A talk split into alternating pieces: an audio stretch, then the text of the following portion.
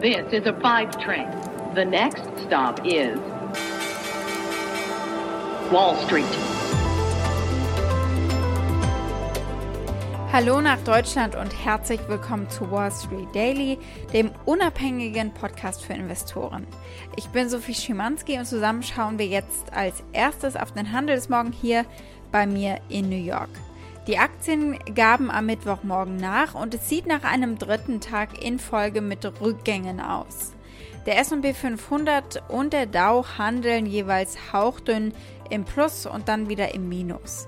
Der Nasdaq sinkt, weil die Netflix-Aktien hier den Index belasten. Netflix fällt um etwa 8%, nachdem das Unternehmen im ersten Quartal ein Abonnentenwachstum gemeldet hatte, das die Erwartungen stark sogar verfehlt hat. Die Details dazu in der heutigen Folge natürlich.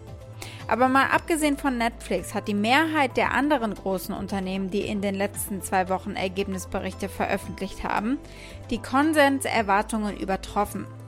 Trotzdem haben die wichtigsten drei Aktienindizes in den letzten drei Tagen nachgelassen.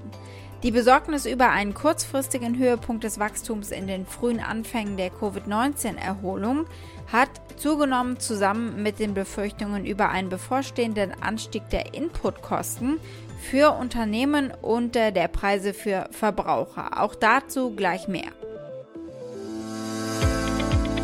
Gab auch schon jetzt die ersten Enttäuschungen, wie wir gleich erfahren werden. Zwei spannende Aktien im Gepäck. Und dann haben wir noch ein Übernahmegerücht. Ja, Hugo Boss. Gehen wir zunächst mal auf Apple ein. Da haben wir ja gestern sehr, sehr spannende Nachrichten bekommen. Netflix ein äh, Thema. Die haben gestern Abend ja Zahlen gebracht und das kam alles nicht ganz so gut in den USA auf jeden Fall an. Heute ist die Sendung wieder ganz schön voll. Wir sprechen heute hierüber, über die guten Earnings, aber den trotzdem fallenden Markt bislang diese Woche. Das Angstbarometer steigt auch. Äh, wo stehen wir gerade also? Wir schauen auf die Apple-Aktie nach dem Event und äh, wir schauen voraus, denn Apple sieht sich mal fernab von neuen Produkten gleich mehreren Rechtsstreitigkeiten ausgesetzt. Der nächste Blick gilt der Hugo Boss Aktie, die klettert fleißig und äh, wer sich an die Quartalsergebnisse erinnert, weiß, an denen kann es nicht liegen. Also woran liegt es dann? Die Aktie des Tages ist die von Netflix, wo sich die Anleger nach äh, mageren Quartalszahlen fragen, wie es weitergehen soll nach der Pandemie. Soweit die wichtigsten Themen der heutigen Ausgabe. Als Pioneer hört ihr die kompletten Folgen auf unserer Website thepioneer.de und in den gängigen Podcast-Apps. Wenn ihr noch kein Pioneer seid, könnt ihr euch auf unserer Seite anmelden.